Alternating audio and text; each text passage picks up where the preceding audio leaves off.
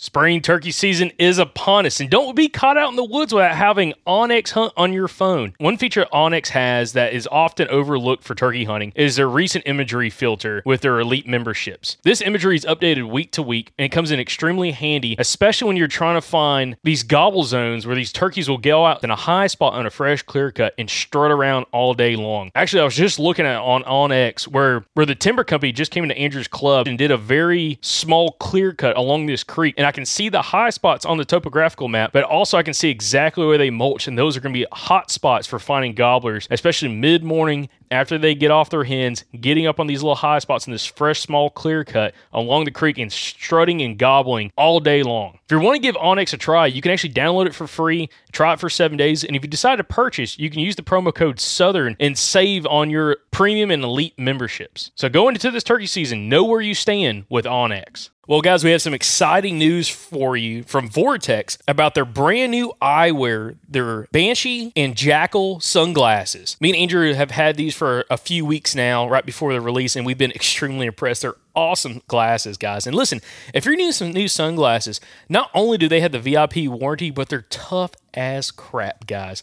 Uh, scratch resistant eyewear, uh, it's extremely important. And also, they have safety features as well. So when you're out shooting at the range, again, these are rated glasses, so you are going to be more than protected when you're at the range. But they also look fantastic when you're out around town. So right now, Vortex has some special pricing on their website, which is vortexoptics.com for the new eyewear.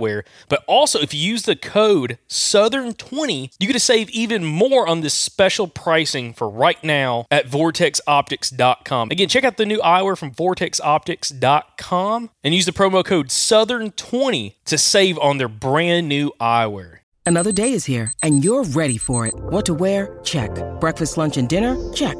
Planning for what's next and how to save for it? That's where Bank of America can help. For your financial to-dos, Bank of America has experts ready to help get you closer to your goals. Get started at one of our local financial centers or 24-7 in our mobile banking app. Find a location near you at bankofamerica.com slash talk to us. What would you like the power to do? Mobile banking requires downloading the app and is only available for select devices. Message and data rates may apply. Bank of America and a member FDIC. When you need mealtime inspiration, it's worth shopping Kroger, where you'll find over 30,000 mouthwatering choices that excite your inner foodie. And no matter what tasty choice you make, you'll enjoy our everyday low prices, plus extra ways to save, like digital coupons worth over $600 each week. You can also save up to $1 off per gallon at the pump with fuel points. More savings and more inspiring flavors make shopping Kroger worth it every time. Kroger, fresh for everyone. Fuel restrictions apply. I'm Alex Rodriguez. And I'm Jason Kelly. From Bloomberg, this is The Deal. Each week, you'll hear us in conversation with business icons. This show will explore deal making across sports, media, and entertainment. That is a harsh lesson in business. Sports is not as uh, simple as bringing a bunch of big names together. I didn't want to do another stomp you out speech. It opened up so many more doors. The show is called The, The Deal. Listen to The Deal. Listen to The Deal on Spotify.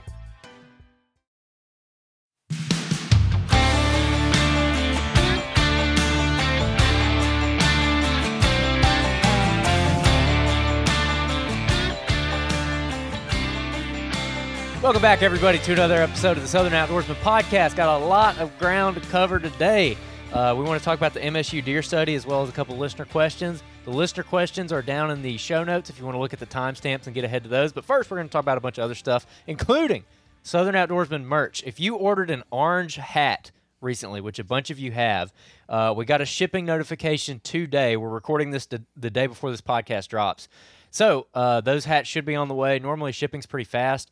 Uh, hopefully, we'll be able to get those out either Friday of this week or Monday of next week. So uh, hopefully Monday at the latest, but early next week for sure. Those are going to be going out to people. So orange hats finally coming in, man. Yep. Um, pretty excited about that. Uh, Jacob, how you doing? I'm doing well, doing well. Appreciate everybody's been purchasing some Southern Outdoorsman merch because all the new hats have been selling extremely quickly. Uh, appreciate that support there, and also a lot of you guys has been uh, purchasing some Southern Outdoorsman merchandise I've been getting a little extra little Southern Outdoorsman decal in there, so we really appreciate that support. Um, from has been ordering a lot of stuff from us. We still have a few shirts left as well, and uh, working on getting some more hats in because a couple different styles sold out extremely quickly, a lot faster than we thought they yeah, would. So. we've already got more on the way. Yeah, so, so it just depends on how long it takes them to get manufactured. Yep, absolutely. So, anyways, appreciate that support there. But this week, uh, we've got an interesting episode because this is the episode we did with Corey Brown. Yep. Um, which turned out fantastic. We got some awesome feedback. We actually had a listener success story come in within two days of the episode coming out. Really? Today. Okay, I didn't see that. Yeah, ha- had a listener success story come in, and actually he didn't submit it. He just commented on the Facebook post about it. He went out and tried some things that Corey talked about, and went and killed a buck. That's what I'm so, talking about. Did he give any details? Um, it, part of it was uh, I think he had mentioned. I, I sent the guy um, a link to the listener success story. I'm like, please submit it because I want to hear more about the story. But uh, it sounds like it was one of these spots that he was trying to wait for like the perfect win, and it just he wasn't going to get a perfect win for it. So he said, "Screw it, I'm just going to go hunt it." Yeah. And went and sat in the right spot and was able to get an opportunity at that buck that he was trying to kill. Oh wow, that's uh that's a, that's actually going to also kind of play into one of our listener questions for today. Uh, so that that's a good that's going to be a good tie-in. Mm-hmm. I was really excited about Corey's episode just because we we went into it where you know like we haven't interviewed a lot of guys from Oklahoma. Um, just because you know Oklahoma is a lot different, especially the the further west you go in Oklahoma, it's a lot different than what we hunt here. So it's a little bit out of our comfort zone. And when I'm gonna be honest, when you scheduled this interview, I'm like, oh, cool, you know, Oklahoma guy. Like I'm interested in talking about it because, like you've said, there's something you can learn from everybody, even if he's hunting a different terrain. But the more we got to talk to him during the interview, the more I was like, wait a minute, like this uh this kind of sounds a lot like hunting a Streamside Management Zone or SMZ, like what we hunt here in Alabama and Georgia and Tennessee and all these different states that we hunt around the yeah. southeast. I, I'm like, the longer we got into that interview, the more I was like, oh, wait a minute. And like my light bulb started going off a little bit. So I was really excited to get into that and, and hopefully apply it here. And mm-hmm. actually, we recorded that episode and we're going to save it I mean, we recorded like three or four weeks out, mm-hmm. and we were gonna drop it in three or four weeks. But I was like, let's turn and burn this one because we're getting into early November. There's definitely gonna be places in parts of the South that have that November rut. Yep. And I, am like, I want people to be able to take advantage of this going into November. So we went ahead and put it out, and uh, already got one listener success. So hopefully some more roll in. Uh, which, by the way, the listener success stories have yep. been freaking knocking it out of the park, dude. Baby. Y'all have been hammering some studs, some big okay? deer, some big deer. Um, and the listener success stories are coming in literally almost every day. Yes. Okay. Has been incredible. So um, I, I've scheduled the posts on our social media to mm-hmm. like to share, and I have a post at least one. Some of the days I have two scheduled, at least one dropping every single day for the next two and a half weeks. I, like seriously, it's crazy. That's awesome. And and a bunch of hammers too, man. Yeah. A bunch of good deer getting shot. So yeah, if y'all if y'all haven't seen that, you can uh, follow along with us on Facebook or Instagram, and we post our listener uh, success stories there as well as on our website. Uh, so you can go and, and check out some of those that have been dropping here mm-hmm. lately. I mean, man, there's hey, there's one guy who uh, in Georgia killed a freaking stud. I think I sent it to you. I mean, like a big deer, like really big, nice deer, and he's wearing this hat actually, that chocolate chip hat. Oh, really? Yeah, he's wearing it, and it's like a good. He just fo- he just got the hat. Dude, he he, he got like it was right after we sent those hats out, uh-huh. and he killed that deer, and he's got a grip and grim of him with that buck with that Southern Outdoorsman like chocolate chip hat. Yeah, and uh, and it's like a nice photo. It's like a I don't know what he took it with. These phones are so good nowadays, but like it looks like a DSLR photo, yeah. and I'm like, dude I love you because that is like that looks so good with our hat in it. And I emailed him. I was like, "What's your shipping address?" And I'm like, "We're gonna send you some stuff." So, yeah. other listeners, uh, and hey, this applies for the orange hats. If you send us a listener success story where you are with your deer and you are wearing Southern Outdoorsman merch, whether it be a shirt or a hat, we'll send you a little freebies in the mail. So. Yeah. So do that. Uh, send them in, and if you you're wearing some merch in the photo and we can use it, we will send you a little care package. Absolutely. Yeah, that's awesome. Dude, oh, that's exciting. So what what yeah. would you get out of Corey's episode? What do you think you're gonna uh, apply from it? You know, as, as we kind of start, we're, we're getting into that time of year. Mm-hmm. It's about to be gun season, uh, and for these next couple months, it's like really, it's really gonna kind of go off the chains for it. We're gonna be hunting a lot. So what what are how are you gonna apply it? I mean, the, the thing about one thing that Corey said that I, will be honest, I didn't even I still don't 100% comprehend, other than like the swirling wind aspect, is the reason why he does it during the rut specifically. Like to get down those thermal hubs where a bunch of these creek drainages or, or these draws are coming together. Um, he kind of says he kind of stays back out of those spots and kind of picks one or two drainages that he'll like to sit on, um, which I thought was a little bit different because I would think you know that would be the time I'd want to get in one of those spots because you have the most you know point of travel into one specific area. Yeah. But I, I think I, I look back at also like where are we going to be hunting this year that potentially we're going to have a bunch of SMZs to hunt on. There's Mm-hmm. a couple places, but it's not like I don't think it's a huge focus for us this year in some Mm-hmm. of those areas, especially with like newer clear cuts. But one big takeaway I had was it kind of goes back to Mason Brook out in Georgia, talking about like the observation sits and everything Yeah. of kind of you know implementing more of that if you have one of these places a piece of whether it's public land a hunting club Mm-hmm. a lease whatever you're in private farm and doing a really good observation sit where you can see over a lot of that clear cut and, and see the head of some of those drainages coming up Yeah. and those draws those smzs and, and try to get visual on how the deer are actually using it because i think they're going to use it a little bit different every place depending on how the topography how water sets up how the cover sets up and everything else um, but I think definitely, you know, maybe trying to do a little bit more of those observation sits would be extremely handy. You know, do an observation sit, know, like he said, be real aggressive. Once you see a buck do a certain thing, make a move on them, whether it's the same, you know, that afternoon, uh, the next day, whatever, and try to capitalize on it quickly. Yeah. Uh, which is when, when he brought that up, because I know you asked, because you asked them that, like, you're like, you know, once you do an observation sit, you know, how how many times can you see him? We're like, you know, when would you Oh, yeah, a 'cause move? me and you I know, disagreed on that. disagreed on it. And I was right, And, he, and he was like, he's like, dude, I'm going right in there. He's like, I, I seen him do it one time. He's like, I ain't waiting for him. And I'm like, oh, okay. Yep. Like you and Andrew, I'm like, okay, yeah, cool, Yep. awesome. Yep. Um, but yeah, I, I was like, I'm like, oh, yeah. I'm like, I know Andrew feels great right now. Yes, yes. Feels good to be right. Feels good to be right. Yeah, uh, I I mean, I, I got kind of the same stuff out of it. It, it made me think of we got a clear cut on our club that I'm kind of wondering about doing an observation. Actually, we got a couple on our club. That, Yeah, you do, yeah. That I'm interested in maybe doing an observation sit on now, especially because One you know- of them sets up so good for it. Oh yeah, uh, I, I already know which one you're talking about too. Uh, because it, I mean, it would be pretty easy for me to get out there, even if I've got one hour before dark, and just shoot up a tree or get on a some kind of hilltop where I've got an advantage because we do have the benefit of having a lot of hills where we're at. Uh, so I can I don't even necessarily in some of these spots have to get in a tree. I can just sit on the ground, kind of like what Corey does, and just glass into uh, over a wide area and see what they're doing. And that would be a pretty wise use of my time because going back to why one of the reasons I originally joined the club is because it's five minutes up the road, and so I can go out there a lot and kind of keep tabs on what's going on. And it actually goes all the way back to the episode we did on chasing tracks with uh, Lee. Uh, Travis Lee. Travis Lee. Yeah, Travis Lee. Yep. Uh, where I can go out there when it gets closer to the rut and I can just cruise the roads and find where bucks are chasing does via the tracks. We'll find that episode number real quick. But now that the observation set thing is something else I can incorporate into the tactic for the club in particular.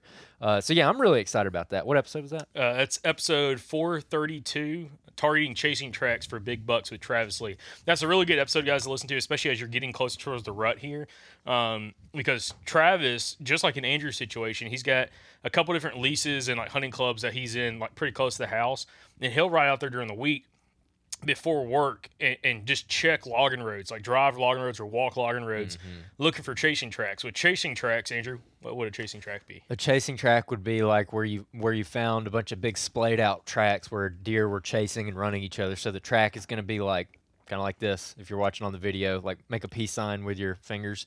Uh, the the hoof is going to be real splayed out. A lot of times you'll see the dew claws, uh, long stride length, so a long stride between the tracks, and hopefully you find you know a set of little tracks and a set of really big tracks. Yeah. They're both doing that, and that's where a big buck is chasing a doe. and even better when you find them because this goes back to a buck you killed on some public land back in 2019 i think Yep. uh, where i went into that area and i found chasing tracks on Mm-hmm. a logging road that ran through this pine thicket and you were able to go in there on the edge of the pine thicket next to an smz Yep. and capitalize and killing a, a really nice buck coming through there um, you know kind of in within 150 yards of where that chasing tracks were at the day before Yeah. and another thing about chasing tracks is like especially if it's on a, on, on a roadbed, it's not like they always run up and down the road or across the road. Sometimes, like in that situation, you could see it was like probably two bucks chasing a doe, and they were they were like as Travis calls cutting tracks, or like Yeah. those deer are like making like a ninety degree turn really quickly, so those tracks are like pushed in and they're like spun a little bit. Yeah. and then it's like you'll you'll be like looking at the track.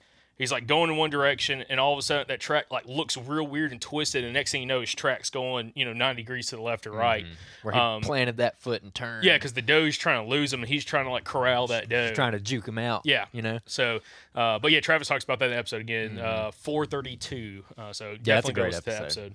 Yeah, it's a really good episode. So yeah, that's something definitely to pay attention to. But uh, but yeah, dude, I'm excited. Uh, speaking of the hunting club, uh, I actually went out there the other day, and for some reason, there I just I, there's been a complete lack of buck sign on that place. I mean, Yeah. I'll find a rub every once in a while, but like you've you've walked a good ways out there now too. Yeah. Like, dude, you just don't find any freaking buck sign. No, that's weird. Like rubs. In, in like high quality habitat areas, no buck sign. I don't understand it. There, the bucks are there, but I went out the other day just on a quick, you know, afternoon hunt, Mm-hmm. and I found the buck sign. Found a good rub line going right up to where I think these these bucks are going to be coming out of, Mm-hmm. and sure enough, rubs coming right out of it. Not whip rubs either, like good big solid rubs. Yep. Thrash trees, broken limbs, uh, really really impressive looking stuff. So um, now I'm I'm gonna try to get some more cameras in there and perhaps you know perhaps try to do some observation sits in that area, uh, just to just to you know try to get some eyes on something. Uh, there's there's a couple of different open areas without giving away too much um, where I can go and I can see a pretty long ways and uh, maybe get a beat on a deer uh, kind of crossing through there. And with with uh let's see it's November 1st on the day we're recording this so we're about to go to Arkansas, and basically, once we get back from Arkansas, it's game time. Uh, it's it's gun season, so I got my gun spots ready. I'm I'm really excited about that place out there. But that brings me to an interesting discussion about like how these deer are bedding on the club and and trying to figure out where they're spending most of their time. That brings us to the Mississippi State Deer Study that they just they just put out some stuff. Uh, do you want to go over it because you you saw it before I did and you shared it and it kind of blew up. Yeah, so they looked at, and I don't remember exactly how many bucks they had in the one image. I think it was just one deer. Was that was- just one yeah, deer? it's one deer. And it was 39 different bedding locations. So that it was the month of November. Yep. So, So, for the month of November, so th- they tracked a bunch of different bucks, and this is an area they talked about where it doesn't rut until they was talking about uh, later December into January in this specific location. yes, so this So- is very much pre-rut. pre-rut or really like not still- even pre-rut. I mean, still kind of like early season. Yeah, Um, and which kind of sets up like your club does, and a lot of Alabama sets up. yeah, we rut at the same time. a lot of like the state will rut into December, going into January. Um, and this buck used 39 different beds in the month of November, Yes, uh, which is just, I mean, insane to think about. Now, the only caveat to it is they never mentioned how old that buck was. well, they did say it was an adult buck, so I'm 3 I'm- years or older, probably. Yeah, three and a half or older is what I would take that as. Uh, so they did mention that in the post. I saw people talking about that in the comments. Um, so on the YouTube video, we're gonna have the map actually put up on our YouTube video. So if you're an audio listener and, and you maybe you haven't seen this map yet, you can go over to our YouTube channel and jump to this part, and you'll see the map because we're gonna put it up. And they did a satellite view, and then they ended up. Everyone was like, "Where's what about the topo?" And so then they posted a topo view at the same time. And when you're looking at this map, all of the the red dots and red little red circles are the beds, the bedding locations, and then all the white dots are just his location where he was pinged uh, at whatever. Like I think it was a 15 minute interval or something like that, similar to the Auburn uh, stuff that the Auburn GPS data that we ended up looking at on our Patreon a few years ago. Which Patreon members, I reshared that onto Patreon, so it's back at the top of the feed, so it's easy for you to find. Uh, you can go check that out on our Patreon right now, where we do a video breakdown of a couple different bucks on uh, in Alabama with some GPS studies, but anyways so they they marked down all these different specific beds and i saw all kinds of people you know everyone's kind of putting their opinion in the comment section a lot of interesting stuff uh, looking at the satellite image right now i'm just curious jacob what does, does anything jump out at you Well, a lot of it, so like they're bedded. He's bedded very close to like access points, like little roadways or cut throughs going through, and a lot of them are on the edges of different like habitat breaks. Um, you know, it's like some of these like bedded right up here against the field. These fields, like in the north um, east corner, to me is kind of interesting. I wish they posted one of just an aerial imagery which one of the listeners found this spot Yes. and posted in the Yes. comments. but like, you really need to look at it on aerial imagery and not just with all the pins on there because with all these different pins and all these markers, it, I mean, he uses some areas so much it's hard to tell what the habitat edges Yeah. look like right there. Yeah, that's true. Um, and then also, it seemed like on the topo uh, map version of it that he was bedded a lot of times in these little drainages and in these little low spots. Yeah, we'll get to the topo. What about the satellite though? Oh. Anything else about you know? What about just the just the how the pins are laid out? Is there anything that like So jumps the, out at you? yeah, the crazy thing is they're like completely separate. It's like two different sections of the property. He's not using the center of this property much, which the center of the property still looks pretty good. But for whatever reason, he's like sticking to specifically the eastern and western sides of this of this property. Um, but what about you, Andrew? I mean, what are some of the things that you pick up on it? Um, like he, I mean, he's definitely clustered up in certain locations, and, and this is one of the things that I saw people commenting on. They were saying like, yeah, he's not u- he's obviously not using the same bed, but he's still there's like clusters of beds, so that would be like your bedding area, and I would agree with that. I mm-hmm. think, I mean. I think that's what we've been saying for a couple years now. Like we tried the whole bed hunting thing, and and different people have different opinions on it. But like for the deep south specifically, I just don't think that that's true. And stuff like this just kind of drives me further in that direction. Yeah. you know, like yeah, sure, there's clusters of pins here, but he's clearly using like a like a, a certain section of pines, like a couple acres. You know, he's not he's not necessarily narrowed down to one bed. But even that, dude, I mean, these beds are kind of all over the place. Uh, you know, he's like you said, he's on two different sides of the property, but also it's not like they're all just stacked right on top of each other. I mean, there's like pretty good distance between most of these pins. now ano- another interesting factor about this image is I wish it would have the time and dates, or at least the dates of when these pins were dropped, because there's only one set of pins that go east to west Yeah. between these two different sections that he used a whole bunch. Yep. Which makes me think he was over in one section for a large majority of the time, and then one day he crossed and stayed in this other side for a large majority That of the time. yeah, that is what it looks like. Because there's just like a little breadcrumb trail going between the two, like where he got pinged there a couple times. And I'd be curious if that was like one day where he just kind of slowly made his way through. And see, that almost looks like there's a drainage that runs right there that he was kind of paralleling. Like it looks like there's a low spot right there, which I'd have to see what it looks like on the topo. But you have this drainage that comes out those fields, and it kind of looks like it kind of runs east to west. That he was probably paralleling like a drainage going over further to the east side of the property. Yeah. Uh, let's see. So this is now we're looking at the topo. Yes, you're right. He, you see where he actually went up and over a ridge. He crossed over a ridge, and then went up through a thermal hub to get to that other side. But yeah, kind of, I mean, kind of falling, kind of going up one drainage, one ditch, up to the top of the ridge, and then drop back over, going through another big bottom, and then up another draw up into this next ridge system. Yeah, or Um, or vice versa. yeah. because we don't know which one he went, he was at at first and then went went to. Yeah, absolutely. But yeah, anyways, so I found that super interesting. Really, really cool from MSU Deer Lab to put that out. It's just great food for thought. I'll tell you another thing that's kind of interesting is the during the time frame of when he was on the western side of the property and the eastern side of the property, truly like how small of acreage he's using. Because Yeah. like you don't really have a you don't have a scale on here of like how like how many acres we're looking at. Yeah. But like this stuff that's over on the east side of the property, um, does not look like a very large area that he was using at all. No. I mean just looking at it, it looks like maybe it's twenty acres, maybe. Um, you know, in the in a, that general area. And then on more of the western side of the property, it's probably, I mean, just kind of getting a, a ballpark here, looking at these mowed trails, it's probably like 30 to s- 30 30 to 50 acres he was using Mhm. on that side. Yeah. So it's not like he's roaming a huge, huge amount of property, which is something that I think we've had other people talk about, especially like in this more like rolling hill country, uh, like kind of a big wood setting like what we have in the southeast. Like, yeah, there's fields here, but it's not like ag fields. It looks like it's a lot of like just pasture land and everything. It's like these deer really don't have to cover an absolute ton of ground um, Mhm. to find food or you know water, all that kind of stuff. They have so much good resources in one area; they don't have to travel a whole bunch. Yeah, for sure. Uh, now looking at the topo maps, um, which again we'll put these up uh, on our YouTube video so people can go see them. Uh, but the topo maps, kind of the same. So this actually really reminds me of what we saw when we did our own look at Auburn's data and and put that out like in a video. Um, he's using a, lot of draws. Uh, I mean, he, he's kind of all over the map. I mean, there's th- there's like not really one thing that I feel like he's really avoiding. Uh, he's he's on the very top of ridges, like on the spine. He's all the way in the bottoms. He's on the points. He's in the draws. Talking about beds, uh, he kind of beds all over the place. I mean, it doesn't seem like there's, to me, it doesn't seem like there's one single terrain feature that he's just like really gravitating towards. Uh, it's more like he's bedding in proximity to maybe some terrain features, but I, like there's nothing like it's not like he's like oh he's bedding on ridge points. No, I mean he's bedding in draws, he's bedding in the bottoms, he's bedding on top, he's bedding on the ridge points too. But that's not like he's not sucked into those ridge points. no.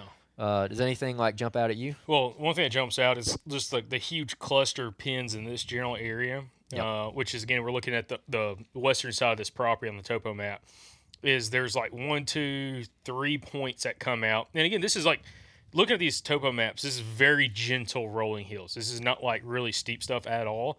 But just for whatever reason, how he's just sucking in to this general area a lot more than everywhere else. Um, and then also just how many how much time he spent, especially like in this real big. There's a hub right here on the north side of this little ridge system that he's spending a ton of time down in. Um, but even like the next ridge point to the south of him, he's spending a lot of time on that ridge point and around the tip of that ridge point, and then even up on the flat on the next ridge point further south of him. Yeah. So it's like you know that whole area for whatever reason. I wonder if there actually is a pond there. Uh, it shows that, uh, again per that topo map that there's water or something right there. Yeah, you Um, can't you can't tell on the aerial. But um, anyway, it's just it's very very interesting. But it kind of goes back to like just the overall randomness of some of these deer in the southeast. Um, because you're in an area again, there's so there's typically so much browse for a deer. Like the deer don't just eat acorns, okay? They don't just eat mass crops. They don't just eat your corn piles and everything. else. They eat a lot of browse. You know, especially in the southeast, we have so much variety in browse, and it lasts so late into the season because we don't typically have very harsh winters to kill off a lot of stuff. Um, that there's so much food that they don't have to travel a whole bunch in order to go find high quality food sources. So, like, I feel like that's another reason why it's so sporadic and random with some of their movement patterns. And instead of like you know going A to B, because it'd be interesting to see data like this coming from ag country, like farm country, and how much like you know, is there more variability uh, on bedding locations there, but also is there more or less variability on their movement patterns of to and from like a destination food source? Yeah. And also, I'll say, uh, from a bedding perspective, I, d- I don't see any real discernible pattern in his beds whatsoever on this map. No. Like I said, he's kind of all over the place. I do see a discernible pattern with his other pins, so his his non-bedding pins. If you if you like zoom in on that topo map, and you look at just his regular pings, which are again the white pins on here, he's very clustered in a lot of areas. And to me, that's like feed trees or something, some kind of food source that he's probably spending a lot of time at. Yeah. So that's really interesting. And of course, a lot of the beds are in really close proximity to those stacks of, of white pins.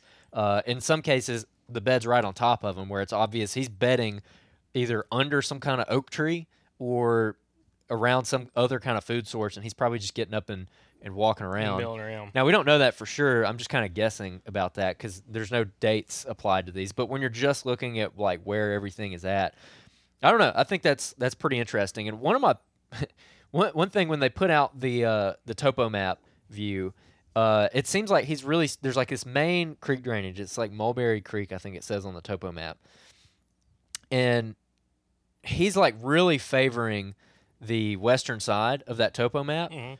Uh, uh, that hillside, and a lot of people were like, "Oh, uh, it's because of a, a predominant west wind. Like that's why it's been." I'm like, "You don't freaking know that." That's what I'm talking about. This is that's my pet peeve about about the the whole buck bedding thing, and this is where I think people like walk themselves in circles or think themselves in circles about it. Is like you're ma- you're completely guessing if whether or not that's like a west wind. And so now you're going to decide in your mind that oh, he's using that because it's a west wind and you're going to go apply that. And like maybe you find a deer, you know, you walk yourself into a deer that that applies to, but I think using that as like a blanket statement, I mean, you don't know. Around here, our predominant winds are a lot of times from the east. Like if you look at a, a wind roses of a lot of areas that we hunt, we have a lot of southeast winds. I mean, that is kind of our predominant wind uh, throughout a lot of months here in Alabama, at least. I'm, I'm sure Mississippi's probably similar. So I don't know. That's just my two cents about it. I think that he's probably favoring that side more because maybe there's better feed over there. Well, look, go back to the aerial imagery because all this right here is fields. So Oh, excellent point. Yeah, it's, it's Excellent It's this point. wide open. I mean, some of it looks like hayfield. Some of it maybe I doubt it's there's no CRP, but I bet you it's just like open hayfields and like uh, cattle pasture right here. Yeah. And if I and it, it looks like a lot of the timber is probably the same on both sides. Because my thing is like, what what blows me away is just how much he uses this western side, but he doesn't use the center of the property like at all, Yeah. at all. And there's food plots. You can see there's food plots all in the center of the property. No dots in the food plots. No, no dots. At least on that side of the property. There are a couple dots in the food plots near where he normally hangs around. But excellent. Yeah, so that brings back that uh, that's an excellent point. I'm glad you pointed that out.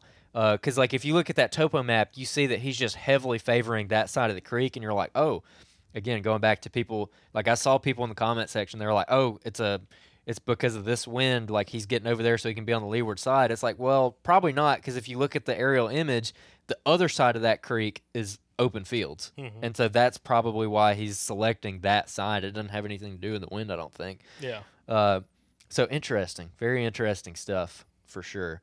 Um, yeah, it, and also on the other topo map, it's kind of the same thing. Check out this line of pins right here. Like, what is that? Hold on, hold on, hold on, hold on, hold on. He's paralleling. See, I wish you could see better aerial imagery of what he's paralleling right there, because there's a fi- there's a field, but it almost looks like there's like maybe there's like taller grass right here on the south side of that big field in the northeast corner of this aerial imagery. Again, guys, go over to the YouTube channel, watch this. You'll get a better understanding. What Man, we're that's about. fascinating, actually. But like his pins are absolutely in a straight line. they're, they're in a complete straight line. His daylight pins, or like his movement pins per se. Um, not just day, not probably a lot of this nighttime, but like there's one section right here, which definitely Andrew, you need to highlight this in the YouTube video. Yeah. That is, I mean, I can't count. You can't even count all the pins because they are stacked on top of each other, and it is a straight line going back and forth. And based off this key down here, it's showing a mile uh, uh, uh, key down the bottom. Just kind of example, and that that line's probably Eighth of a mile. maybe like it's it's probably a 200 yard stretch that Yep. he's just working back and forth back and forth back and forth um, and he's kind of bedding sporadically around it and it actually shows he's got a couple beds in that field which does not make a ton of sense Well, Like, it looks like well, there's a field right there, but it looks like half the field is kind of left fallow. yeah so that, so that could be it. I think that's probably what it is. Is maybe he's working like around in that or field. he's, and he's working that tree line yeah. on the south side of that field in that kind of overgrown again a lot of people will call it CRP. Sometimes I call it CRP, but this is a fallow field. It's a field that's let go. It's not CRP because it's not planted like in a um, native blend. yeah in their in that program but uh, but that is super interesting but then you look at this so if we go back to the topo so let's look at this again so go back to the topo and see if there's any other examples like see like right here so if you look just uh, southwest of the, that northeast kind of uh, quadrant uh, where he's kind of working east to west. He's got another line that's running north to south. That's again maybe a, a couple hundred yards max. That he's just working a ton right there for whatever reason, and he's not on like any kind of specific terrain feature. He's not like he's on a, a significant drainage or anything like that. See, it's right, all right here, Mm. kind of going back and forth, up and down right here. Yeah, we're gonna have to find this area on Google Earth See, because I want to look at it. But this kind of goes back to like some of these studies. I wish they would do studies like this, where like after they get this data, uh, especially like when it like the month afterwards. Okay, so like you take this information for November, December first, you send a crew of people out there to these spots, and you see how does the buck sign correlate with where he was using it. oh, that'd be cool. And I know every buck's gonna be a little bit different. They're all gonna lay sound a little bit different, but it'd be very fascinating, especially these areas where he's running like a straight line going back and forth. If you find scrape scrape lines there, if you find rub lines there, find anything else like that, and kind of correlate the buck sign based off like how he was using it, Yeah. and then publish that data. Now again, every buck's gonna be a little bit different, but I think us as hunters would find that super fascinating based off the areas that the buck used the most. How does the buck sign look in that area? You know, is there a lack of buck sign, or is there a overabundance of buck sign in that general area? Mm-hmm. Yeah, very very interesting. And see an- another thing about this, I wonder how many other bucks they had collared on this on this property, and how, especially of similar age class, and seeing how they overlapped or stayed apart from each other on a property like this. Yeah. because it makes you wonder, like based off some of the the bucks that we'd seen in the Auburn study, some bucks would use a certain portion of like a piece of public, and then another buck would use a different portion of the piece of public, and they would like get close to each other, but they would never like cross paths yeah, uh, like on that specific you know parcel. and it makes you wonder, especially like on this area, like is there another you know mature buck, you know, where this buck's bedding a lot of times like on the western side of these little ridges. If there's another buck that's bedding on the east side predominantly, and that's like his kind of territory and size or the uh, side of the property that he really likes, and kind of you know stays a little bit further over there. Yeah. Yeah, I don't know. That that would be uh that would be really interesting to see. All all the linear travel is like super interesting to me though. Uh, but I think what I what I was I was talking to some people in the comment section about this, and uh, I I was just saying you know we had a lot of people chiming in with all kinds of different opinions on it, and and I think my conclusion from this is like this is the perfect example of why uh, focusing on just really fresh sign I feel like is important for us uh, for where we hunt. Because I think that's how if you were hunting this deer and you didn't have like this GPS data to look at, like that's how you're gonna find him and get on him, you know? Because if you went out here and you started trying to look for beds, you'd find beds. You you'd probably find some of his beds, but you'd probably find a lot of doe beds. You probably find beds from other bucks, and this just again underscores the absolute just randomness of of how they can. I mean, just the amount of thick cover that he has available to him. You know, he's not limited to where he has to bed. Um, and you know, I don't know how this property is even hunted, but I mean, I think that does make a difference. But I don't I don't know of very many areas that get hunted so hard. Well, if it's on super high pressure public, there's only so many places he can bed. And I'm like, show me the place in Alabama where that's the case. Uh, but I'm talking specifically deep south. I'm talking like Nashville and south, basically. Um, I, I just I don't feel like that's the case in a lot of Yeah, yeah. areas. No, and, I- and that's agree. and that's why I, I love seeing stuff like this because I think it just again underscores the uniqueness of where we hunt Mm-hmm. Uh, and how they're not limited with bedding at all whatsoever. Uh, and so that's why it's better to go out and focus on that really fresh sign uh, or even historical sign, you know, if you're hunting in the rut. So, anyways, uh, any other thoughts on this? Um, I mean, the the other thing is, I would say this. I would want to see like I'm always interested. Like we're we're just looking at one individual buck, but it's like, you know, you could collar a hundred bucks and they all do something completely different, and you might could find one out of a hundred that does what people assume a mature buck should be doing. Yeah, yeah. So like, there's always outlying factors. I mean, if, if you again, if you collar enough deer, at some point you're probably going to find what you're looking for, which isn't the way to kind of go about you know scientific data. You're trying to get all the all the resources, all the data points, and you're trying to make a conclusion. You know, like in a general statement, not just over individual bucks. Yeah. But I think you know your statement's pretty correct, especially down here. Is like there's so much vastness of you know covered habitat types uh, and diversity that like they aren't specifically having to hone in on a hand just even a handful of beds like 5 or you know five or six eight beds like you know there's so much area that they can go and feel safe and comfortable at they if, if they only had you know again it looks a little bit different because you hear guys like in, in the upper midwest talk about like you know a, a you know very specific deer may use a very specific bed during a very specific time of the year um, and again i think that day, that can happen and maybe in the southeast maybe you find a buck on a pattern or he might use a bed once or twice that week or something like that Yeah. but it's like we know guys who've put trail cameras on a buck bed before and had a image or two of a buck and then not see him for two or three weeks Yeah. And it's like, yeah, he was there, he uses it, but it's not on a consistent enough pattern where you might be able to go in there and kill him out Yeah. of that bed. When you think turkey calls, think of Houndstooth. Houndstooth Game Calls is a company based right here in Alabama, actually based out of Tuscaloosa, and they have been making some of our favorite turkey calls since 2012. Y'all head on over to their website, see what they got. They got a little something for everybody. They have a huge selection of different mouth calls, different cuts, different reed configuration. I like to go on there and get five or six different mouth calls and just run them, see which ones I like the most. You know, some days I might like the KB hen, some days I might like the ghost cut. Some situations I might like the country girl call, you know, that I can cut on really hard, where on other situations I might like the all pro that I can get a little bit softer on. Bottom line, there's something for everybody and something for every situation. And hey, you can get 15% off of your order at Houndstooth Game Calls by using the promo code SOP24. That's SOP24. Use that promo code. It'll get you a discount and it helps out the podcast. I'm Alex Rodriguez. And I'm Jason Kelly. From Bloomberg, this is The Deal. Each week, you'll hear us in conversation with business icons. This show will explore deal making across sports, media, and entertainment.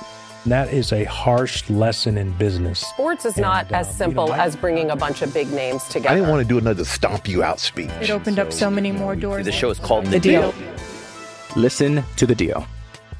Listen to the deal on Spotify. Trulock Chokes has been made in Georgia since 1981 and offering a wide range of chokes, over 2,000 different chokes for all kinds of shooting activities. You might be wondering why you'd want to purchase a Trulock choke, and it's to improve your shotgun performance, absolutely guaranteed. And as a great example, we have Andrew Maxwell here. And uh, Andrew, you've had some pretty good luck again, kind of switching out chokes and trying out the Precision Hunter choke from Trulock. So, Andrew, what's been your experience so far? Yeah, I've always, I've used the same choke for several years now. I never really thought much of it, and I got the Trulock choke in. I patterned my gun with the first choke at uh, 30 and 50, and then I switched to the Trulock and changed from 30 to 50. And the 50 yard pattern on my gun with the Trulock choke is unbelievable. Like everybody's jaws were dropping. Like when we were out there with Mike and Sam, we were all super impressed. I mean, it's throwing a better pattern at 50 now than it was throwing at 40 before my old choke. And Andrew, you're shooting the Precision Hunter choke from Trulock. It's a great option. Same chokes I have in my shotgun. So, guys, if you want to give Trulock a shot this spring, you can head over to trulockchokes.com. That's T R U L O C K chokes.com. You can also use the promo code Southern at checkout at trulockchokes.com and save 10% on your order.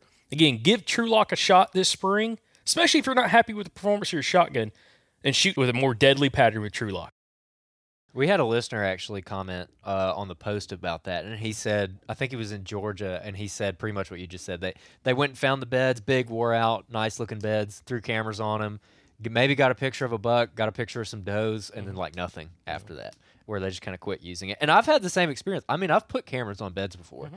like uh, because I mean, I like I said, I went down the whole bed hunting rabbit hole hard for like four years, and every time I put a camera on like a like a big nice bed like there was one a couple years back we've talked about it in the past on the show a good bit where it was a basically a cutover area uh, pretty thick pretty nasty uh, but they essentially cut down through the bottom uh, so there was no smz so like the bottom was thick. It was like a valley was cut. It's a really unique spot. And there was a little draw going down into it that was thick. And where that draw went up and met the mature timber up top it was sapling thick and there was a a big fallen log like bigger than this table like bigger like width than this table. Big giant fallen log that was all rotten and there was briars growing up over it. And there was a bed tucked up against it that like smelled like deer. It had hair all in it. It was mm-hmm. worn down to the dirt and i put a camera on it. And over the course of like two months this is like an early season uh, camera when i mm-hmm. found it.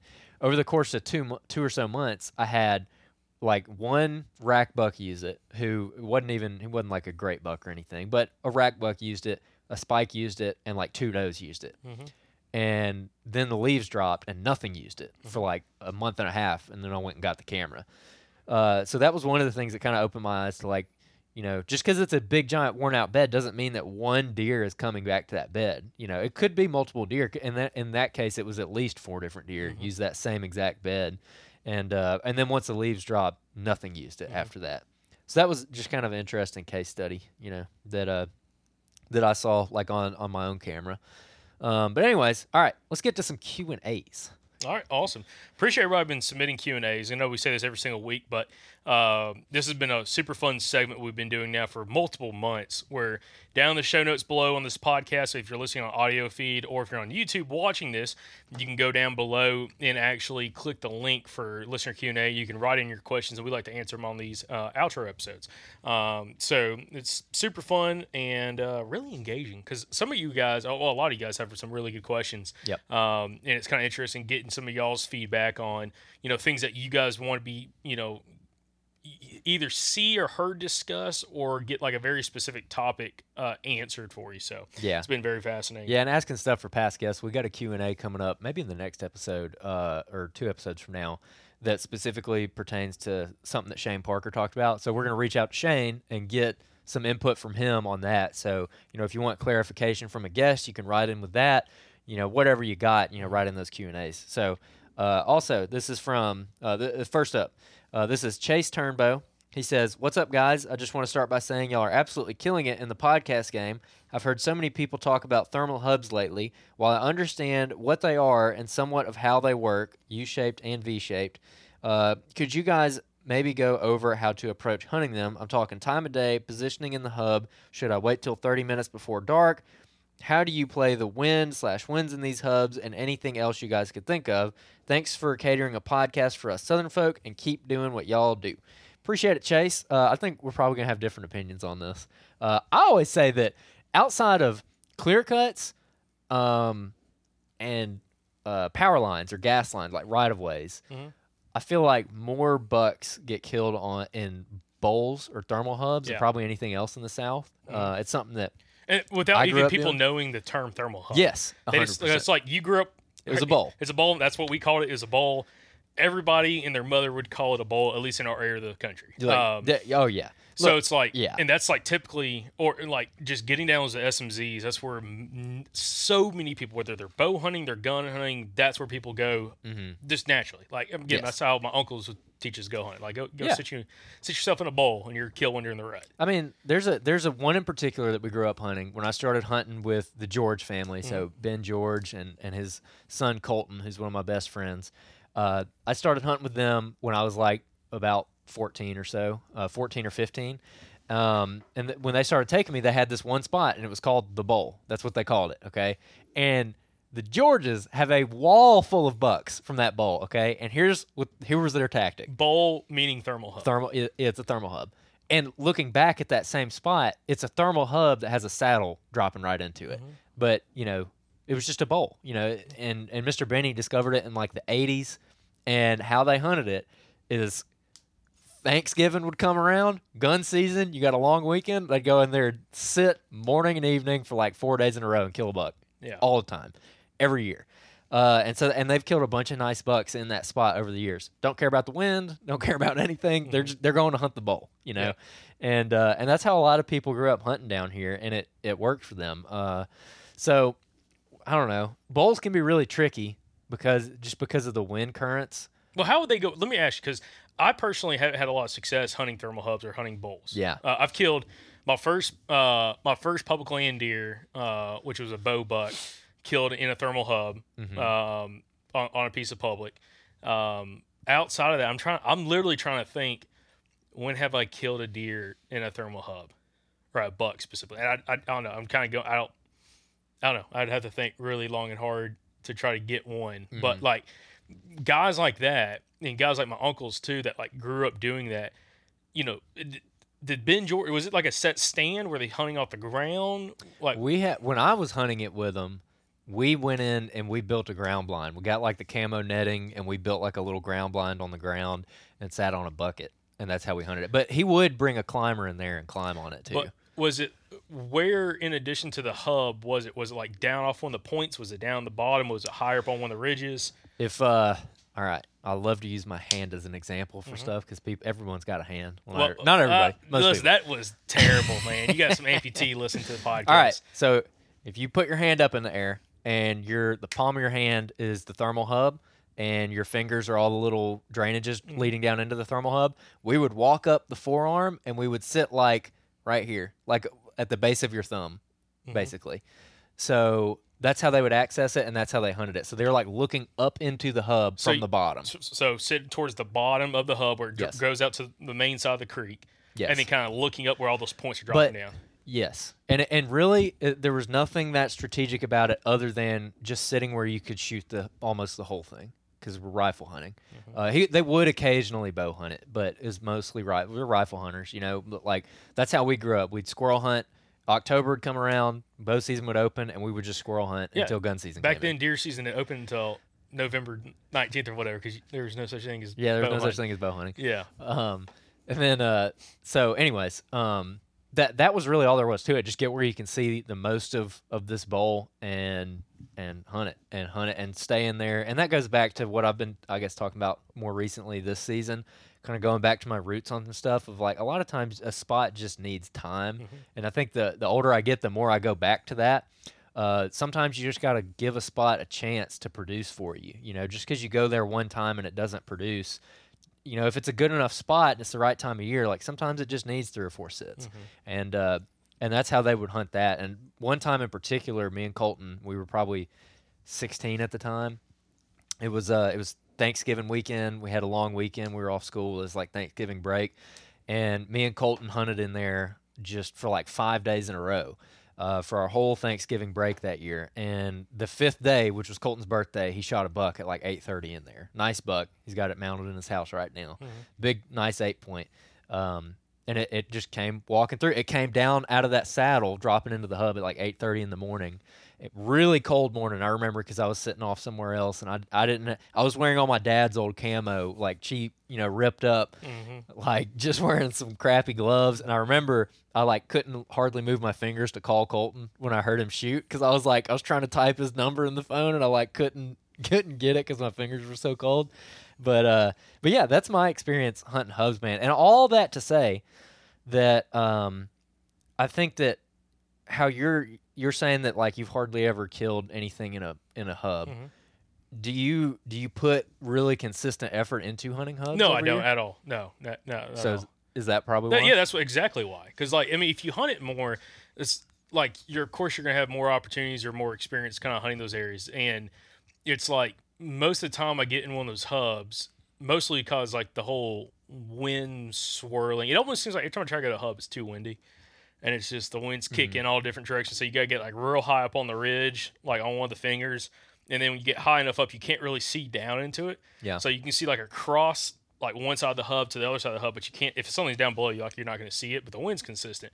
But that's why I'm curious. Like with them, I'm guessing y'all never cared about the wind. No. Like going to that spot. No, So I never even considered the wind until I was like in college. it just sat down in there. But it makes me wonder, like the times when they had success, how often was it a quote unquote bad wind blowing up into that hub since mm-hmm. y'all were hunting like the bottom side of it mm-hmm. versus you know the wind actually being good or light and variable, like a cold crisp morning with falling thermals. And like the deer never had a chance to smell you when they came off one side and tried to cross through it. Yeah, I don't know. Uh, I think the morning that Colton shot that buck, if I remember right, I don't think it was windy, and so it was so cold it was probably just falling thermals, um, because uh, it probably he was probably coming through about the time the thermals switched in that area because we squirrel hunted the same place, and we would go up into the bowl to squirrel hunt, and again just like doing stuff totally like wrong, quote unquote, from like a deer hunter's perspective we would we would know knowing that we're going to hunt this place hard in gun season we would go in there in squirrel season and just blast squirrels in that place for a month before gun season came in and then immediately switch out the the 20 gauge or the 22 for a deer rifle and go hunt the same spot Yeah. and when you were going in there to squirrel hunt a lot of times the squirrels really wouldn't on those really cold mornings the squirrels really wouldn't start moving until the sun was like really hitting the tops of the trees. So you'd be sitting there and it's daylight. It's it's way past shooting light. But maybe the sun is just barely hitting the tops of the trees, like when you look way up. Mm-hmm. And after the sun was like really starting to warm up the canopies and hitting the tops of the trees, then the squirrels would start moving. And I feel like a lot of times that's when the deer were starting to move too. And I think that's about the time that thermal switch was happening. Looking back at it now, knowing what I know now, I think that's what was going on there. Is that first of all, I think it was warming up the squirrels and they wanted to get out. But from the deer perspective, I think maybe it's like that thermal switch going on, kind of gets them on their feet. Uh, but yeah, I don't know. Do you, do you have any advice for for th- um, thermal hub hunting? I mean, Being that you never hunt them. No, because like Bo, when Bo Martonic interviewed me on his podcast, he asked me about them. I'm like, dude, I just don't have a lot of success in them, so I don't have a whole bunch to say. Like, I try to hunt them. Like, I tried to hunt one this past weekend or this past week, but um, it was kind of the opposite. The wind was blowing up from the bottom of the hub, going up to where it all splayed out. So I was sitting on one finger, and there's bucks on in there, but just you know, nothing, nothing happened that morning. But um, you know, it's something I definitely want to try to implement more, just because there's so many good bowls or thermal hubs in a lot of the areas that we hunt. Yeah. Um, but I think like if it was me going to one of those spots, I would have to the, to feel confident getting down in one of those hubs because y'all were still hunting pretty low elevation. It wasn't like y'all were still getting higher. Like when you're talking about like you know sitting on your thumb, Yeah. it wasn't like you were getting like three quarters of the way up the ridge. Like y'all were probably at the bottom third of the ridge or something like that. It's also pretty gentle, so it wasn't. a big. It yeah, was- it was, it's not like a giant steep hub. it's like a U-shaped hub, kind of Yeah. like kind of you know kind of like you know big kind of you know drainages going Bowl. up bowl Yeah. like yeah, um, but my thing is to feel confident in one of those spots, it would have to be a pretty low wind uh, velocity. So even if it does swirl, as long as I can see 65, 70, 80 yards in one of those spots, if a deer gets within that area, I should have a shot opportunity, especially if it's a buck. If it blows a doe out, you know, okay, it is what it is. Um, but like we'll hear on next week's episode, when I sh- I, I, just I shot a buck uh, on Monday, like a couple days ago. Yeah. Um, and the wind swirled right when he came in. He was 40 yards from me, mm-hmm. and I never. Th- I looking back at it, I have a different thought now on swirling winds because I think sometimes you might think the wind's swirling and it is. You drop milkweed, but it's only going out 20, 30 yards and it's kicking back. Yeah. It's not just like constantly going for like 150 yards the opposite direction mm-hmm. because it 100% blew right at that deer and he didn't he kind of looked up and then he started coming right towards me and it was after a rattling sequence um, and i just don't think my wind ever made it to him i think it swirled out behind this big beech tree i was sitting on and then at some point it started kicking back again and never mm-hmm. made it to that deer so it gives me after having that experience it gives me even a little bit more confidence hunting in one of those hubs if yeah. there is some swirling wind. Mm-hmm. Because if it's swirling for you, it's swirling for the deer too. And unless he gets right there on top of you, or like for whatever reason that wind truly carries your scent quite a distance, you know, yeah. outside of visual distance, there's probably I don't know. Like I, I now have less confidence they're going to smell you in those kind of conditions, especially if you're sitting on the ground. Mm-hmm. Now, if you're up in a tree and it's lofting up and it's carrying over the top of you know some of the ridge points, I think it's, there's a little more damage. But if you mm-hmm. sit on the ground, I think you can get away a lot more in the swirling winds. Yeah, I agree for sure on the sitting on the ground part, and that's probably had to do a lot with the success of that spot. And mm-hmm. also another thing about that bowl is uh, it had good ground cover in it. So like going up the back side of the bowl when you're kind of going up the big hill, because this is at the base of a pretty big mountain. Uh, when you started going up, it was like sparkleberry mm-hmm. and like muscadine vines and, and, thick stuff, and they would come cutting around the bottom side of that, or they'd come right down out of it. You just hear them coming from a long ways off, and then and then they would just materialize out of that thick stuff. Well, uh, yeah. So as they materialize, the next thing you hear is and we're gonna be like, well, someone killed one down the bowl, man. yeah, that was a that was a good spot. That was definitely a good spot. So hey, yeah. By the way, Thomas has texted me one of the big bucks is chasing on oh. his cameras right now, and our cameras are lighting up right now too. I figured they would. Man, we got we ought to talk about that. Golly, uh, oh, we got so much to talk about. We'll talk about that on next week's outro. Don't mm-hmm. let me forget. Okay. we got to talk about those scrapes. Um, but anyways, uh, yeah, I, I, to wrap up the thermal hub thing is. I don't know. It's it's tough. Oh. Sometimes if it's the right time of year, because the thing about like again, just using the bowl as an example where mm. we hunted with Colton, is it, it was kind of the perfect storm because it was opening week of gun season or that Thanksgiving break was like kind of peak pre rut for this area. Like the deer are rutting pretty good that first week of December. So late late November around Thanksgiving, like that's when your rattling's gonna work. I killed a buck rattling that week, mm-hmm. uh, and not in that on that property, but just right down the road one time. Uh, that's when you know your younger bucks are out, kind of starting to seek and kind of starting to harass does, and so I think that just putting the time into that spot worked. And, you know, if the wind swirled and you got busted, you got busted. But it, at the end of the day, it was the right time, it was the right spot. And so you just kind of had to go in there and go for it. I think another factor, and this is kind of going back to like interviews where we've talked to people that's had success in thermal hubs.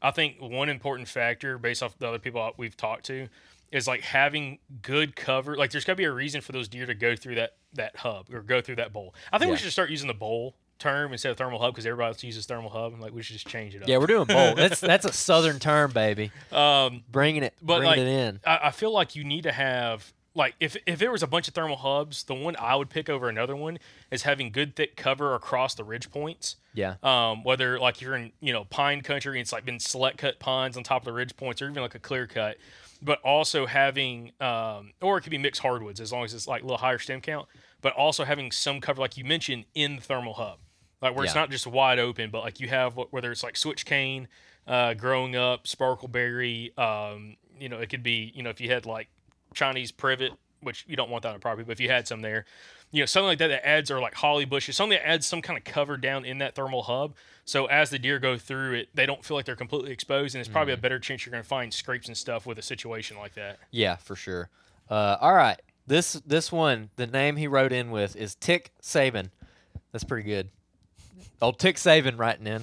I wonder uh, if that's his real name. so he said, I'm starting to try and get more knowledge into reading topo maps. Have y'all ever thought about doing an in depth webinar on how to read a topo map? Uh, we do have some videos on our YouTube currently where we do map breakdowns. We have several of those. Uh, I'll try and link those in the description of this so you can go check them out. But if you go to our YouTube channel and just start scrolling back through videos, there are several where we kind of go in depth on some topo stuff, and we have some stuff in the works, you know, that we're gonna hopefully have done in the relative near future Mm-hmm. um, that that relates to that that that y'all are gonna be able to look at. That's gonna be very in depth. So, uh, yeah, you got anything to add to that? Nope. All right. Last up, Anonymous says, Got a buck coming to a field 30 minutes before dark. He comes out in the middle of the field with doe family groups on each side. Behind his behind his bedding is a creek, roughly 100 200 yards from the creek. My question is, how would you access this? Can't walk through the field, so I'd have to go through the woods, but I'm worried about bumping does and not and spooking him. Uh, would it be best to walk in on the other side of the creek and then cross right where I want to climb, like a J hook? Maybe try to go in midday or super early and wait him out. Uh, and then he wrote in again and said, just an update on the field slash creek access I sent last week. I went back Friday and glassed the field. Ended up seeing seven bucks, four of which were good bucks. Two were definitely shooters. I went in early Saturday evening and sat through hordes of skeeters and sweat just to have a dog run two smaller bucks by me. As it got closer to dark, seven or eight does waded across the creek right behind me and came up 20 yards from me. The lead doe could tell something was up. They never spooked, but went right back the way they came. Never saw the bucks, but I have a cleaner, a clearer idea about where they are bedding now. I was planning on waiting for a little colder weather to, weather to go back in, but what would you do? I did not spook any deer, but I thought it may need to rest for a little while. What do you think? Uh, number one is if you think that they're bedding across the creek. Now he now he kind of said a couple different things. So Yeah. it sounds like he did J hook in there and set up on one side of the creek, and the deer came from, uh, you know, one side of the creek, crossed the creek uh, towards the field. So if he's assuming that the deer are bedded, like all of them are on the other side of the creek, I'd be trying to identify creek crossings going in there. Um, I mean, you might have to do it at night, like two hours after dark, when the deer are all in the field, with a flashlight and look for where those big tracks are crossing the creek Yeah. and then like try to identify which crossing like the bucks are specifically using and setting Mm-hmm. up down down creek from it downstream from it so your thermals are going to blow down the creek uh, but also having a good crosswind where that buck's you know he's coming out he's got a good crosswind for him but you're just far enough down the far enough down the creek um, that they can't smell you especially if he's talking bow hunting um, Yeah. and I, I guess it sounds like that that field probably isn't his property. It's probably like a neighbor's property. Um, so I would definitely like uh, if it was me and you had that situation, I would try to figure out what crossing those bucks are using. And you're gonna have to do it a couple different times a day. Either you need to go in, you know, midday and be very stealthy and have a really good wind blowing out towards the field, um, in order to like look for those crossings, or you might have to go in, you know, two three hours after dark, you know, with a flashlight and just work up and down the creek and try to find that crossing where all those big bucks are crossing at. Yeah, I, I yeah, I pretty much agree with all that. The good thing is the creek, like you said, is a really good medium for tracks. So he's going to potentially be able to go and find tracks in there and figure out exactly where everybody's coming from. Uh, so yeah, and and the J hook thing, I like the J hook thing. Also with the creek crossing stuff, I don't know what the creek looks like, but a big plus would be like, especially like, let's say it's Saturday, okay, and you're gonna go hunt this deer, and you think you can kill him on an afternoon hunt, and you just like really want to go in there and set up on this thing. Uh, one thing that I like to do in situations like that is, and I've had success with this in the past, is putting on knee boots or hip waders, like whatever you got to do, and getting in the creek. You know, ideally, if the creek is, you know, hopefully not very deep and you got sandbars and stuff you can kind of walk on, uh, you know, just throw your knee boots on, go walking up that creek and just pay attention to those crossings and find a crossing and actually walk in the creek and not on the bank because one, you're way quieter in most cases doing that, uh, but also you know, depending on how high the banks are, you're lower, so you're actually visually hidden as well. And it's just like really good access, and at the same time, you're you're checking for those crossings that you're talking about. Yeah. and uh, and trying to get in that way. So Ju- I, I really like doing that. just be very cautious if there's a lot of like river rock in that creek a lot of round rock and everything if it's not submerged by water and you step on that crap it is extremely loud Oh, and there's no hiding. Like you know, that's Like- a, an alarming sound. it's like louder than walking on gravel. So just try to stay in the water or if you have to step on some of that rock like in the small river rock that's the size of like you know two three inches in diameter or smaller do go very very slowly through that because it will make a lot of crunching and cracking and popping and stuff um, which will definitely alert to you know something to walk through the creek and you know may spook some deer may not but definitely that's it'll be a good access point. And especially if you're looking for those crossings like definitely walk in that creek if you can. Now if the creek's too deep you're just gonna have to pick the side of course the side that's on the field side and walk it. But you know also this would be a fantastic opportunity to go implement if you have some cell cameras take some cell cameras in there and identify what are some of the best creek crossings that you found that has big tracks on it and put a camera don't put it right on the creek i mean don't put it like five yards off the trail you know back it up just a little bit to be able to look at that creek crossing and try to see if you can get a visual of when those bucks are actually coming through um, and then also it sounds like there's a lot of deer in that area so there's probably a very good chance you go hunt that you're going to have to hopefully have quite a few deer get past you before that mature buck comes out Mm-hmm. So, you know, just got a lot of eyes, a lot of ears, a lot of noses that you got to deal with. But it sounds like a, a pretty cool opportunity, though. Yeah, and also where you said that you saw some like some deer kind of busted you, kind of not, uh, and whether or not you should go back in or wait for cooler weather. I don't know what the property sets up like, but like what we're going through right now on our club, you found a bunch of feeds on opening weekend of bow season, and since then, Mike, who we're trying to get Mike his first deer, Mike is my stepfather. Uh, he's went in and hunted it. I think three times now, mm-hmm. two or three times, and he's seen deer two of the three times. And it, we were talking about it, and I keep telling him, I'm like, just keep going in there because he's getting in and out really clean. Mm-hmm. And I'm like, if you can keep walking in the creek, he's doing what I what I talk mm-hmm. about. He's throwing on some knee boots or some waders, and he's walking in the creek to get in there. I'm like, I personally, because he's just trying to kill a deer, I would I would keep walking in there and hunting it as much as I can as long as you got really clean access because you don't know when whatever food source they're eating is going to dry up or their bedding is going to shift similar to what I talked about earlier where the leaf drop happened and that bed quit being used. So like stuff changes and I, I know he wrote this in a while back so probably stuff has already changed. Uh, but that's just my two cents is like if you've got a pattern and they're being consistent, I wouldn't wait for them to stop being consistent. I would go in there yeah you know, because odds are if you wait till it's cold, they're probably gonna be doing something else when it's cold. Yeah, you know. And, and, the good thing is, you know, say you screw up and you bust one of those bucks right now, you still probably have some time before the rut. The does aren't gonna leave anywhere. Like they're definitely gonna key in on like maybe the tree they bust you out of, but you know, say you mess up early season like this time of the year, if the rut doesn't happen for a few more weeks for you, you still have a good chance to catch one of those bucks coming through there and checking some of those does, and that's when y'all would push maybe a little bit closer towards some of that bedding on the other side of the creek. For sure. All right, we got reviews on Apple Podcasts that we're to read.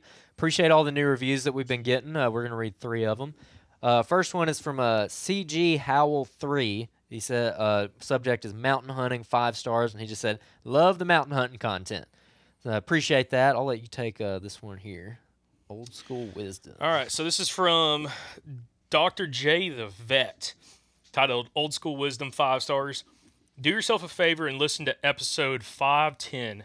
Pastor Rick shares old school wisdom that squares what that, that squares with what my old sneaky mentors taught me, plus a lot more. Deer do not have mystical powers, and you do not need to spend thousands on the latest gadgets to be successful. Full of priceless tips and entertaining to boot. This podcast is always good, but this one stands out. Keep it up. Keep it up, guys. Pick a spot. Nice. Appreciate that. That's a that's a great one. Uh, and he's right. You don't need thousand dollars worth of gear to go shoot some deer, man. You just need a little bit of woodsmanship, which they don't sell. Uh, all right, this is from the Duke 539. This podcast is what you're. This is the podcast you're looking for. Five stars. Uh, full of info. This podcast will give you the knowledge to become a better hunter. Last year was my first year hunting. Uh, don't know anything, didn't know anything, and harvested an appropriate number of deer. And in parentheses, he put none. so uh, he said, Now I'm scouting feed trees, playing the wind, and saddle hunting. I took my first deer ever this evening on public land with my bow. Wouldn't have happened without the info I learned here. Thanks. Congrats. I hope you wrote in a listener success story with that deer because uh, we want to see it and we want to share it. So appreciate it. Congrats on the deer. Uh, we'll save these other two reviews for the next outro. Sweet. Awesome. So. Appreciate it, guys. Well, appreciate everybody who's been listening to the podcast, sharing the podcast. Again, y'all been fantastic on sharing the show. Uh, also, appreciate everybody's been watching the podcast on YouTube. Again, all these episodes, guys, are on YouTube. And again, I highly recommend uh, watching them because you kind of you do get a different kind of feel for the episodes uh, when you're actually able to watch the guests. And also, you get to see me and Andrew get a little more excited. sometimes you can hear our excitement, but you don't get to physically see it. And sometimes we get a little rowdy on the video podcast. So, uh, especially like Corey Brown, I was over here like gawking, like, oh my god, like okay, we, we get the connection here. Um, yeah, I cut in a couple of the the scenes where Corey was talking, and we were like doing this. Yeah. You know, I I uh, I cut in a couple of those so the listeners could see it. Yeah, pretty entertaining. but appreciate y'all been listening uh, and watching the show. But also appreciate again everybody's been buying uh, Southern Outdoorsman hats and shirts. Again, we've got quite a few left, but we get some uh, more orders coming in. So again, if you're on the fence about ordering some hats or shirts, definitely get your orders in. We're trying to ship them ASAP out to you guys, and just appreciate that support. But guys, hope y'all have enjoyed this episode. Hope y'all are having a great deer season. Again, we are very, very busy in deer season. I know you guys are too. If you have success, make sure you write in your listener success story.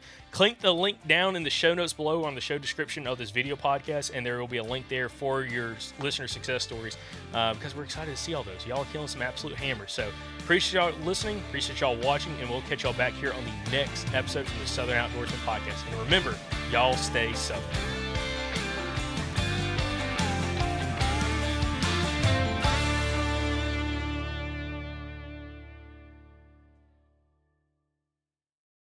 Look, last summer, y'all heard us talk a bunch about the Mobile Hunters Expo. It was an incredible event. A bunch of you guys came out to meet us. We got to talk to I don't even know how many listeners. If you heard all that last year and you were like, "Dang, that sounded cool. I should have went to that." Here's your chance. You need to make it to this one. It's June 28th through June 30th in Dalton, Georgia. All right. Giving you a heads up here, so go ahead and mark it on your calendar. June 28th through June 30th, Dalton, Georgia is going to be the 2024 Mobile Hunters Expo. We're going to be there. A bunch of our past podcast guests are going to be there. There's going to be seminars.